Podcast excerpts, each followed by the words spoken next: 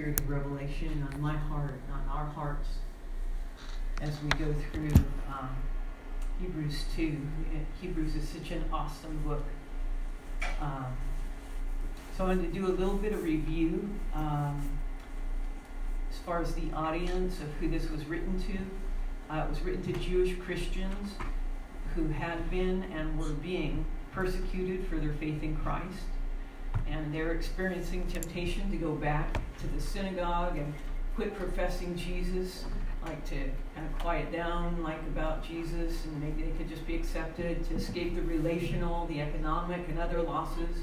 Uh, to escape true persecution because of their faith. These are people who had already been persecuted. And uh, so that's who this is written to. And yet we can glean so much in our day. Um, chapter 1 that we did last week, uh, Charlie led just a great discussion. Oh, and, you know, spell check is interesting. Please change your notes. Chapter 1 The Supremacy of Christians. No. No, no, no. uh, how about the supremacy of Christ? uh, I didn't see that. Uh, that spell check did that for me. so please correct that. Find an uprising coming against us than we expected. So the supremacy of Christ uh, was what chapter one really was about. It was about his divinity, that he is really God. As as these Christians, as these Jewish Christians were being tempted to to go back to the synagogue, just to try to get back to normal life, just a phrase we've been hearing a lot, uh, just back to normal life. Um, the writer of Hebrews in chapter 1 reminded them, but this man was God. This man is the radiance of God's glory, and he's the exact representation of his nature. And this man upholds all things by the word of his power. And this man, when he had made purification of sins, this man sat down at the right hand of the majesty on high having become as much better than angels, as he's inherited a more excellent name than they. So he was reminding them remember who this is. We're not just talking about another teacher who came through, and maybe we don't have to be quite so radical. This was this was God. This was God's Son.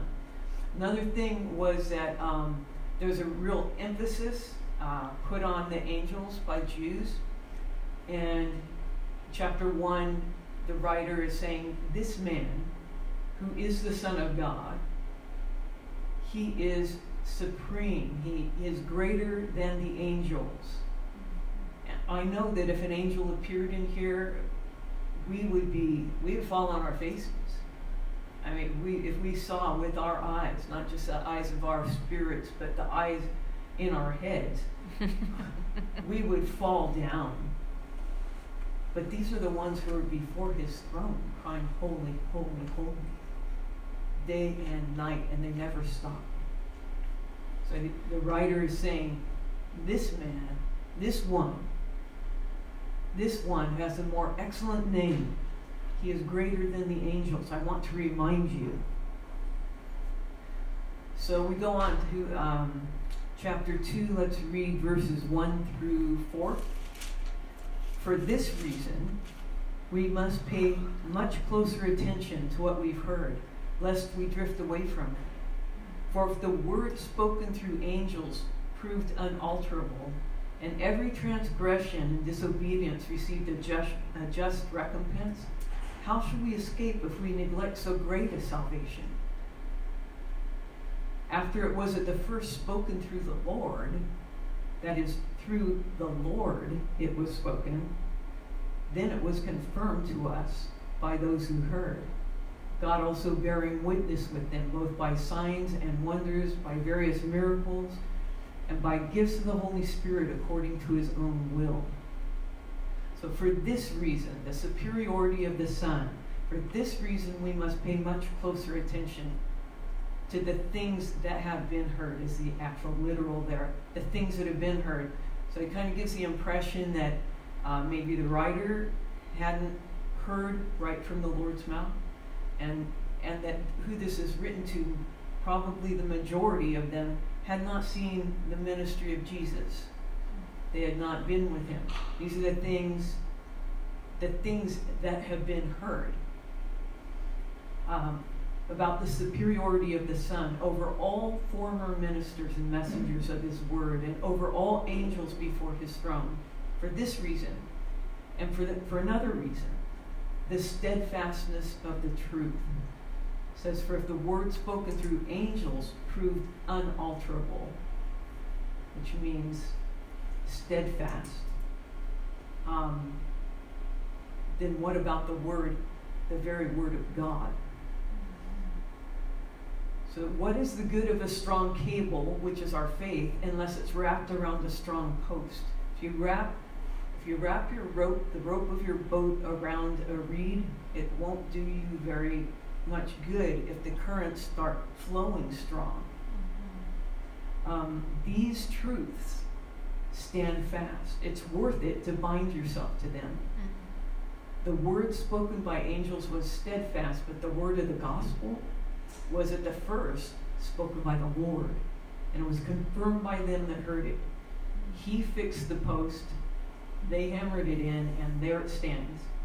You may hold on to it, and if your tackle doesn't give, nothing will sweep you away. And that's out of Maclaren's commentary. I quote him a lot uh, through this teaching. Um, I just, I, I found myself, I, I, I really like Maclaren's commentary, but as I started reading on this particular chapter, I was just so drawn in. My heart, it was like my spirit man was just being drawn. I was being fed. So so much of what I have is from there, whether attributed or not.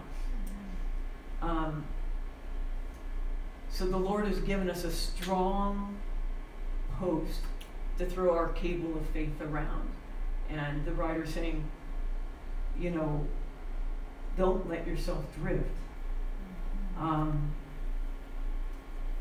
and for this other reason, we have to pay closer attention.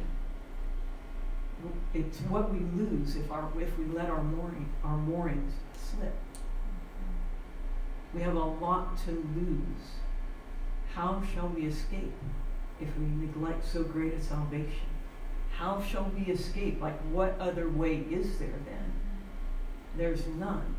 So there's a lot at stake here about, you know, if you let yourself drift, if you decide, well, you know, it's controversial more and more to, you know, really be known as a Christian, I'm going to start to hide it or not mention it. And then, you know, I don't want to really mention what you believe because that brings a lot of anger and a lot of things. And so, you know, you start to drift down that road. And we don't realize what is at stake not right away. Mm-hmm. But there's eternal things at stake for us. So he says, for these reasons, the superiority of the Son, the steadfastness of the truth that we believe, and what we stand to lose, um, we must pay much closer attention to what we have heard lest we drift away from it. So when you're when you're in the boat, you're just resting, it's not more to the bank, but you're just like, you know, it's just just kind of going up and down, and you you don't notice when you drift. You know, take a little nap, and it happens slowly. It happens smoothly. But currents run, run strongly against us and the, our boats, the boats of our life, the boats of our faith, need careful steering and we need power to resist. I want to look at just some of the currents that can get us. There, I'm sure there's many, many more, but there's current, the current of years that unconsciously we slide away from the things we did at first. Like the devotion that we once had. Like we're still doing the things, mm-hmm. but there's not the intentionality in our heart. It's not the there's not that same drive, the same passion. We just drift, just kind of drift. Uh, familiarity with the truth. Mm-hmm. It's a current because we like novelty, mm-hmm. a new teaching, something new to happen. Um, we tend to think that the familiar is commonplace. Well, I've read that before. Now, it's okay to do that in another book, but in this book, no. Mm-hmm. We don't want to be in that place mm-hmm. where we just speed read going, oh, yeah, I know this part. Doesn't mean you can't ever skim if you're looking for a scripture, but you catch what I'm saying. Mm-hmm. We tend to think that the familiar is just commonplace. Mm-hmm. We have a need to be intentional in order to stay fresh and deep in the truth that we believe. And acting upon the truth can keep it fresh and burning on the inside. I don't want to get to the place where we, we just we finished a bit back um, the class on the Beatitudes or on the Sermon on the Mount. I don't want to get to the place that, that that's just commonplace to me and where I'm not conscious of needing to act on it. I want it to come to mind, and I want it burning on the inside. I want John 13 through 17 burning on my inside. I want this I want the scriptures to burn inside of me. And one way that we keep it fresh is by doing the word. Doing the word is so simple. We like things that maybe look more noble um, Pastor Pastor David um, last week was at over at Parkway. Um, I'm like, what was he preaching on? I just remember that James. that James, the book of James, and the need to do the mm-hmm. work. And as I left, I was thinking of the guy in, in um, the Old Testament. Uh, he wasn't a, he wasn't Jewish, but he had uh, leprosy or something. Mm-hmm and he came to the prophet thinking, you know, the man of God will surely wave his hand over me or yeah. you know, do something pretty cool. and he said, well, go wash in the, I think it was in Jordan seven times. He's like, well, we have rivers in my country. Like, I could have done that at home. Mm-hmm. Like, where's the cool thing? Where's the, where is the cool thing? But he did it because a little girl said, you know, you should probably do that you know, and he was healed.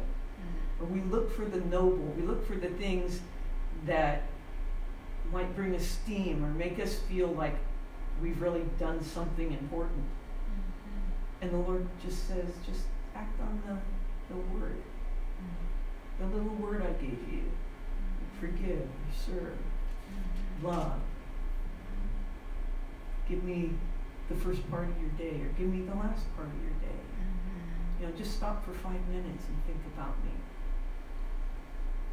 So we have a necessity of solitude, that is getting alone with God, contemplation, where we sit before Him and medit- meditating on the Word and on who He is, reviewing, like just thinking about, mulling on the Word, and deepening our communion with Christ. These things will help keep us fresh. Will help keep the word fresh inside of us to keep us from this current of familiarity with the work with the truth. Another current is the continual pressure of daily cares and anxieties and duties and even joys. And um, came across this little story uh, in First Kings. Um, says, Your servant went out into the midst of the battle, and behold, a man turned aside and brought a man to me, saying, Guard this man. If for any reason he's missing, then your life shall be for his life, or else you shall pay a talent of silver. And while your servant was busy here and there, he was gone. This guy wasn't given to guarding what was in his, what was entrusted to him. He was just, he was busy here and there, and it was like, he didn't take the responsibility. He just said, I don't know what happened. He, I, you know, I was busy here and there, and I don't know, that guy disappeared. That's what can happen with the Word with us and with our, with our intimacy with Christ. If we don't pay attention, we don't pay attention. Um, Maclaren says that which is held in a slack hand will slip away. We want to take hold. We want to take hold of the Word of God. Uh, from Matthew 13 Behold, the sower went out to sow, and he, he sowed some seeds. Some, some seeds fell beside the road, and the birds came and ate them up. And others fell immediately upon the rocky places where they didn't have much soil. And immediately they sprang up because they had no depth of soil. But when the sun had risen, they had no root, and they withered away. And others fell among the thorns, and the thorns came up and choked them out. And others fell on the good soil and yielded a crop, some a hundredfolded, some sixty, some thirty. He who has ears, let him hear. So those ones that fell among the thorns, and the thorns came up and choked them out. Um, so many daily cares and anxieties can do this. Our, even our duties, sometimes there's nothing we can shed Yet the Lord wants us to find Him there. He wants us to find Him there, wherever we are. He's like, find me here. Make a place for me here. I'm with you. So the day's work is legitimate. I mean, people have to work. Mm-hmm. It's not meant to be an occasion for withdrawing our hold of the truth of the gospel, but it's for deepening it, it's for walking it out. Even in ministry, uh, we can water others' vineyards while neglecting our own. Happens so easily. So we're feeling the Lord when we minister, and you know. But if we're not taking care of our own vineyard, we will find at some point, oh wow, my my personal passion for you has it's kind of dying down to just embers and I'm kind of drifting. I'm kind of, whoa, where am I? And then there's tides of opinion, what other people think. And there's, there's tides of the ways that people think about the gospel. And in our day, mm-hmm. there, there has been a shifting. And there's many who say, oh, it says that, but it doesn't mean that. We can do this because this is really you know, this is love, and we need to be loving and accepting, and we don't want to be judgmental, and so we don't have to obey. Well, they don't say that part. But we're at, they're actually binding people and okaying their chains. But when we go, when, we let the tides of opinion sway us, and when we, we hear the false grace message that says grace is just a to forgive you, you can do whatever you want, we will drift and we'll find ourselves, we'll wake up hopefully before we go over the edge of the waterfall. So, those are just some of the tides, some of the currents that come to move us. All, all through our day, there's, there's anxieties, there's, there's fears, there's lots of media, there's, there's even good things that can come and distract us from staying focused on that relationship with Him. So, letter C, we must pay much closer attention to the things that have been heard. And I just gave a couple other ways that it's translated. We must give more earnest heed. We must give the most careful attention. We must listen carefully to the truth we have heard. We must recall it meditate, contemplate, converse with God. And I just encourage you that if, if you don't do this, it, it's just um, full of life when we talk to the Lord about the Word as we read it. So we converse with Him. We pray it back to Him. We talk to Him. We ask Him questions. Uh, we take it in in prayer. We go back and forth with Him. So he says, for this reason, that is, this is amplified, for this reason, that is because of God's final revelation in his son Jesus, And because of Jesus' superiority to the angels, we must, we must pay much closer attention than ever to the things we've heard so that we do not in any way drift away from the truth. We want to give our full attention more diligently to observe, hold on all the more firmly, more abundantly necessary to take heed. There's so many other things that capture our attention. There's so many things in our day that beg for our attention. But are we given to the Word? Do we love the Word? Know, I look at it, I'm going, Lord, I don't think I love the Word as much as I did in some seasons of my life. I want to love it more. I want to love it more. It's like I, I want my affections to heat up when I open this book. So if we will meditate upon the truth, and if we will live the truth, we can overcome the currents that seek to draw us away. It takes a, a setting of our will, but you know, this isn't about self effort. This is coming to Him and saying, you know what? I've drifted. I've drifted a little bit here, Lord. Would you help me? And He is so faithful to come. He is so faithful to, to come and help us and to remind us. To, he interrupts our day. I'm so thankful for Holy Spirit who comes and says, you know, turn your eyes, get your eyes back up. Comes and he draws us in. And um,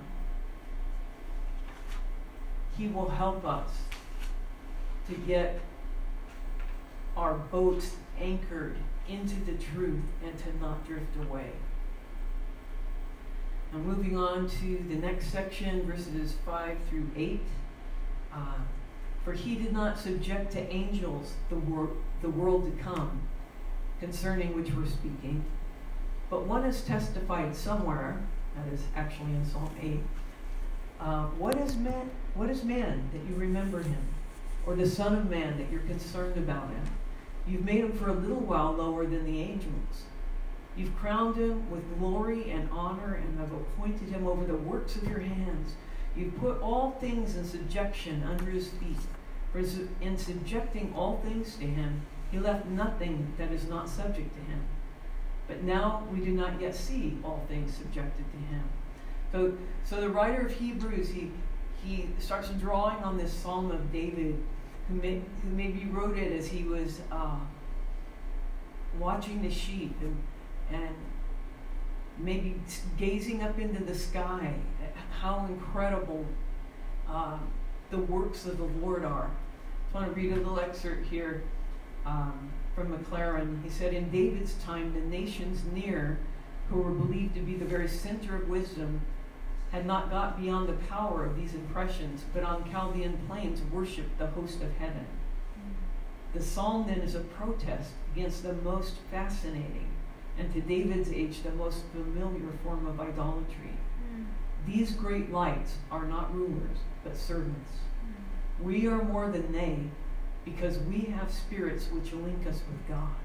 Mm. The poet bursts into rapturous celebration of man's greatness in these respects that he's visited by God, capable of divine communion, and a special object of divine care that he's only lower than the loftiest, and that but in small degree and in one specific respect, because they, in their immortal strength, are not entangled in flesh as we are. That over all others of God's creatures on earth, man is king.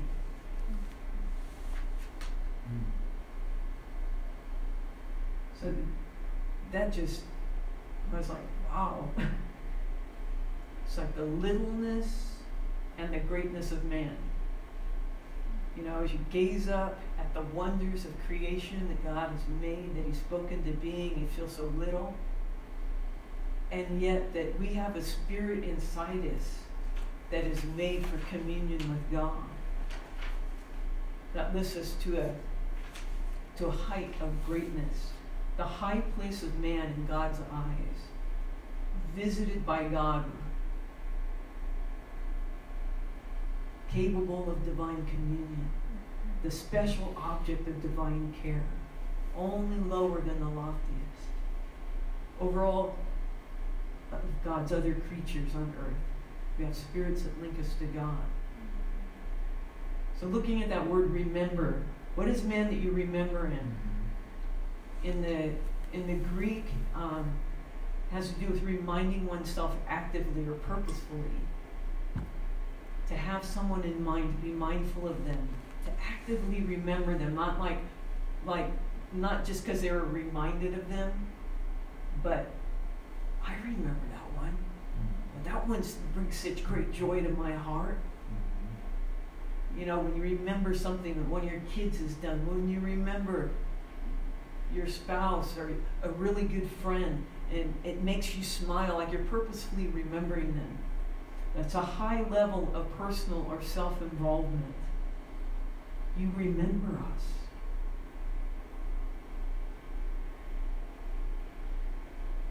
It's personal interest motivating this remembering to bring one's mind back to what's important, to consider the significance of, to turn one's mind to. So the Lord is remembering, I made you for fellowship. I remember gathered the dust in my hands. I remember when I breathed life into you. I remember when I formed you. I remember. I remember walking in the garden with man. So he remembers. He continually bears in mind his original purpose, the desire in his heart for many sons, for fellowship with man, for union with us. That is a high place that we have been given. So the next line of that, that or the Son of Man, that you're concerned about him. Again, in the Greek, that's to look at something with mercy or favor or regard, to examine closely, to look after, to take care of, to tend. Even had to do with nursing the sick. To look accurately or diligently, to visit or go or come to see. He does that with us. He doesn't just have mercy on us, but He visits us. He accurately looks at us and still wants to come to us. That's amazing to me. He looks after us. He cares for us. He tends after us. He cares for the broken. He cares for the places that are that aren't functioning correctly. He visits us. He comes to see us. You know, there was a time in my life where, um, well, many times actually, but there was one particular time. Um, is it I used to pound myself a lot. Uh, just, you know, who needs the accuser? I was just, I would just pound myself when I felt like I'd done something wrong or hadn't hit the mark or whatever. And I really felt the Lord call me this day, like get into His presence. And I just had to do one more thing. And when I finally got there, like I've been, it was like this series of procrastinations, and I finally got there but when I when I got there, like I'm going, I'm sorry, I'm sorry, I'm sorry. And he's like, Stop. I'm just so glad you're here. I am so glad you're here. That's how he is with us. That's how he is with us. He's not there to pound us. But he, he wanted to visit with me more than I wanted to visit with him. Matter of fact, when I got there, after he after he told me that he just wanted to be with me, right away, boom, he downloaded a whole song to me. It's like he could hardly wait for me to be in his presence, for me to just sit still. Mm. So that's how his heart is towards us. He's he's longing for us to come and he wants to visit with us. And he comes to us. Even he interrupts our day. He comes and he will interrupt us. Mm-hmm. Hey, got some time? Got a minute? Hey, I love you. Mm-hmm. He just comes, he interrupts our day.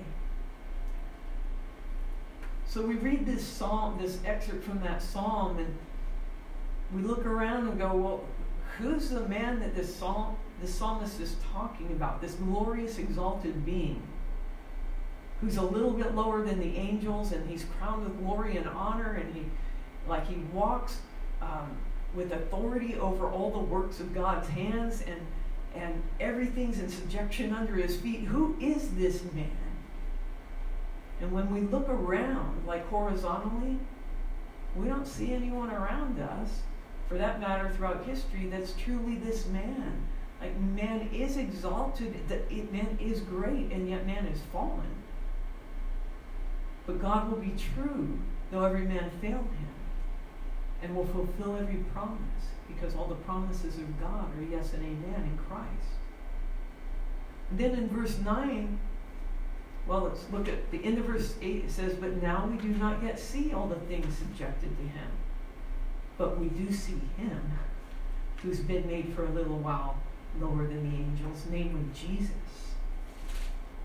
Because of suffering of death, crowned with glory and honor, that by the grace of God he might taste death for everyone. We look up and we see Jesus, and his triumph isn't just for himself. You did it! But it was for us too. And it gives us confidence. His manhood gives us confidence because his manhood, in his manhood, he showed us perfect purity. He was the example of righteousness and what it's possible for man to become. Like how it's possible for a man to walk before God. And he showed us that.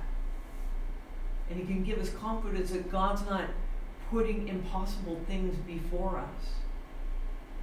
To give thanks in our trials, to forgive our enemies, to, to, to love people that are unlovely, what, whatever the things are, to serve when we're tired. Um, they're not impossible things. Because we see a man, Jesus, a man. He was God, but he's a man. And he showed us that it's possible to walk before God. It's possible to walk in righteousness. So we can have confidence when the Lord asks us to do something or when we're reading the Word and we see the Word says, do this. Mm-hmm. We can have confidence instead of saying, I can never. I can never. But instead we go, I'm so weak, but would you help me? And he's like, Yes. Mm-hmm. Yes, I'll help you. The Lord, I just failed in it. Come on. So get up. Give you confidence you can do it. I'm in you. I'm with you. Mm-hmm. I'll strengthen you to help you do this.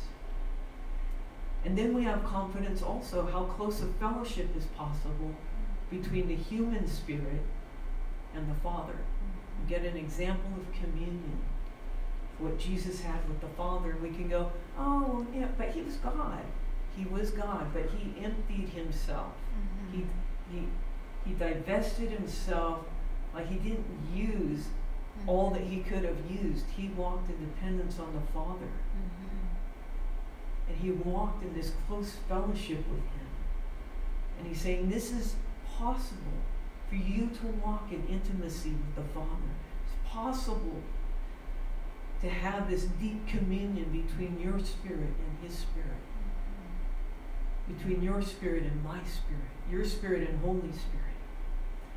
So he gives us confidence. We see Jesus when, when this, this beautiful man, this incredible man is described to us, who walks this way a little lower than the, than the angels and crowned with glory and honor, who walks with authority over all all the works of God's hands, who walks with everything in subjection under his feet. We can look at Jesus and we know that he's going to fulfill that in us, that we're moving towards.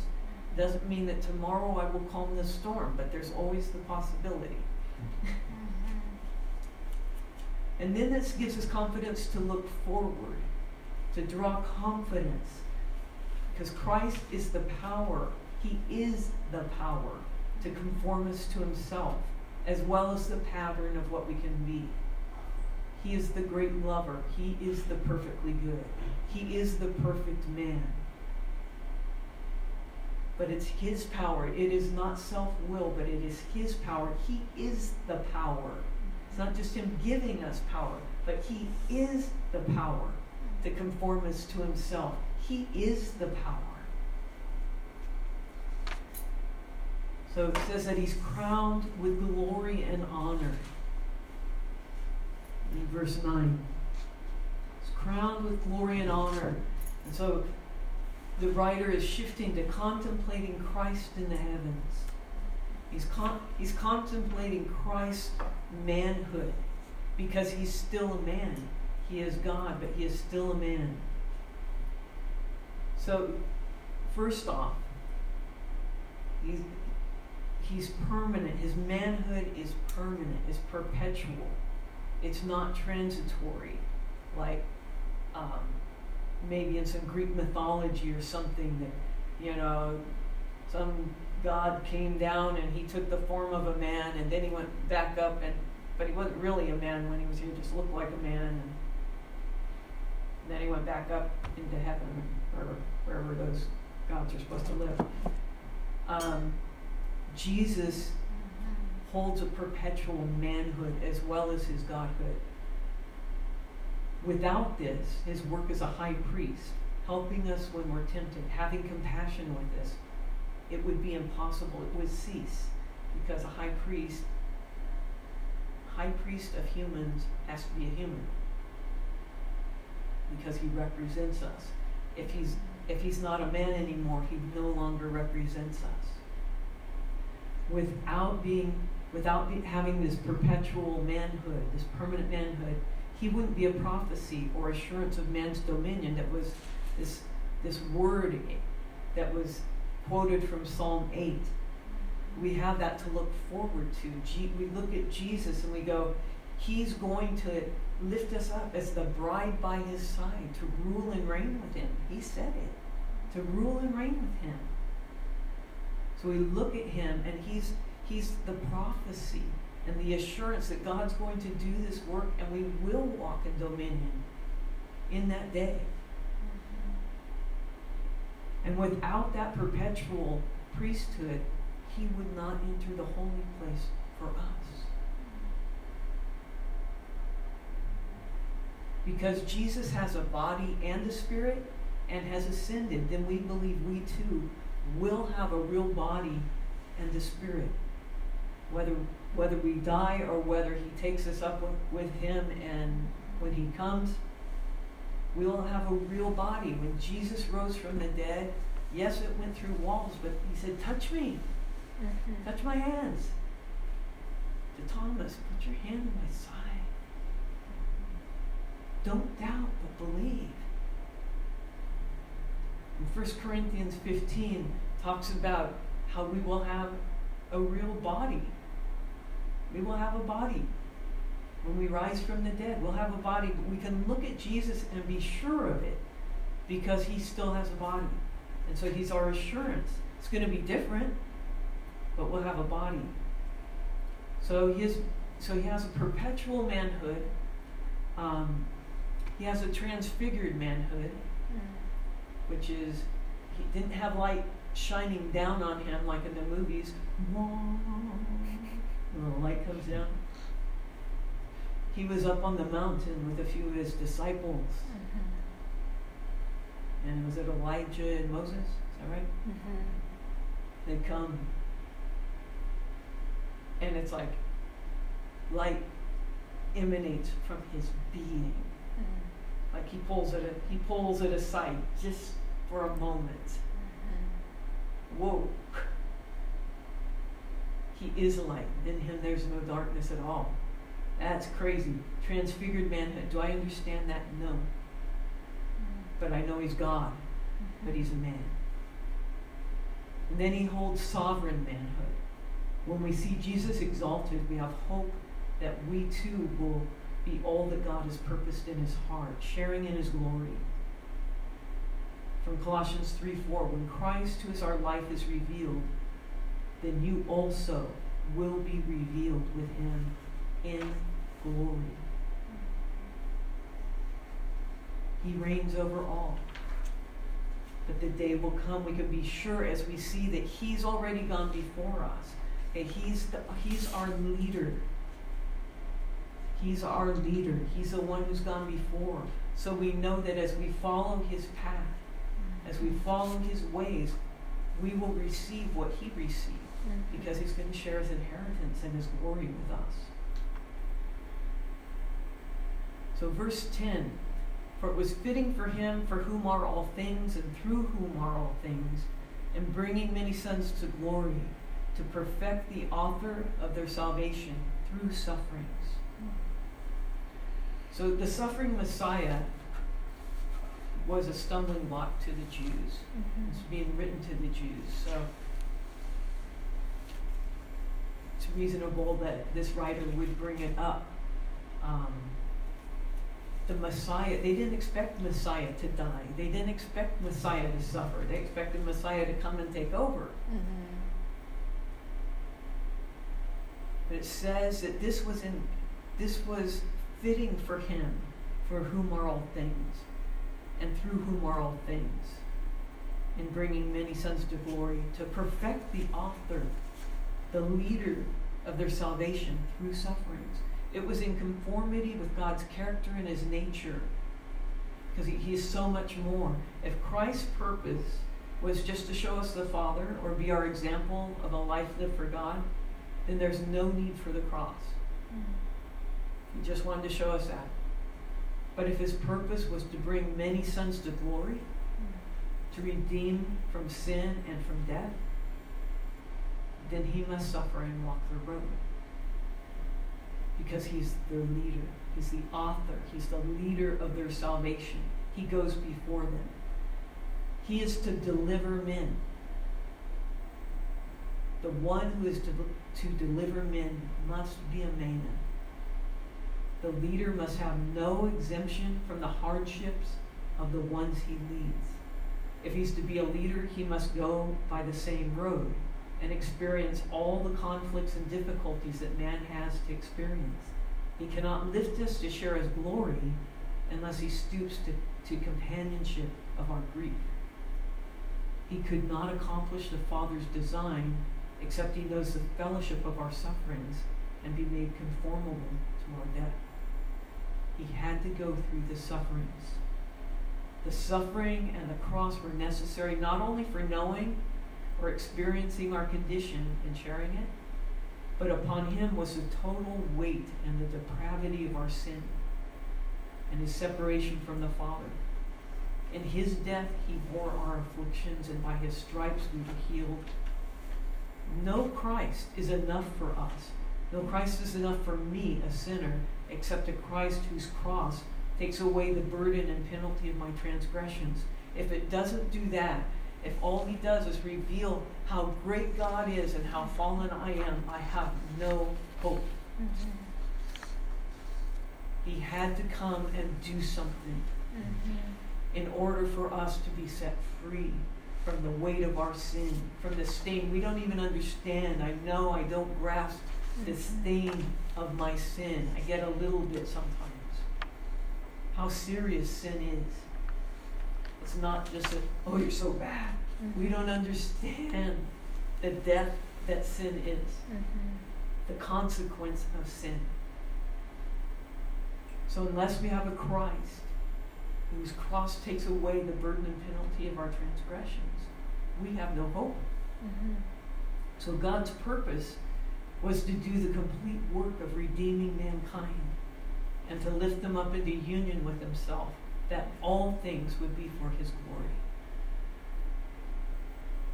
The deep heart of God, like some rich fruit, is cleft open by the cross, mm-hmm. and all its treasures laid bare, as they're displayed nowhere besides.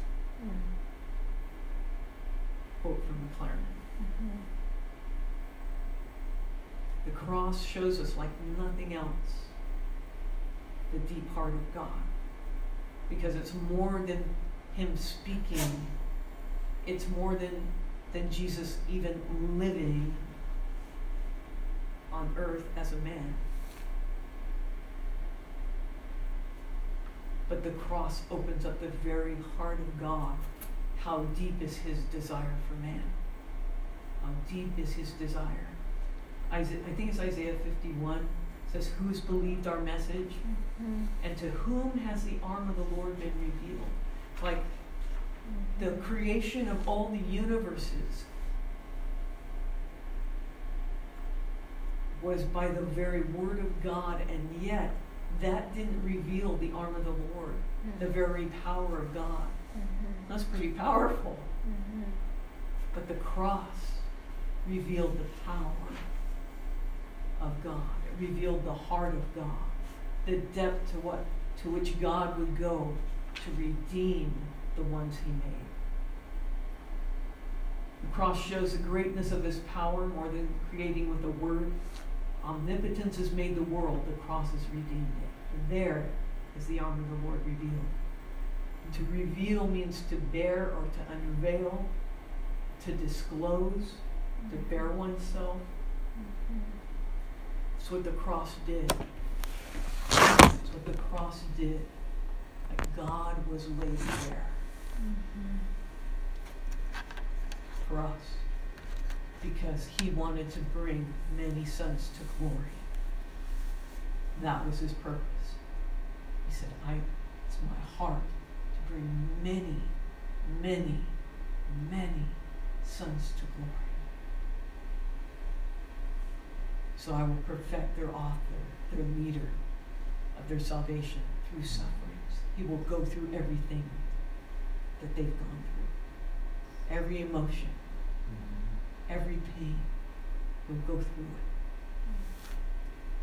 Verse 11 For both he who sanctifies and those who are sanctified are all from one Father, for which reason he's not ashamed to call them brethren. This one of Genesis 1, this, this one of Hebrews 1, had to empty and humble himself in becoming a man. And to call men his brothers is a depth of unimaginable condescension.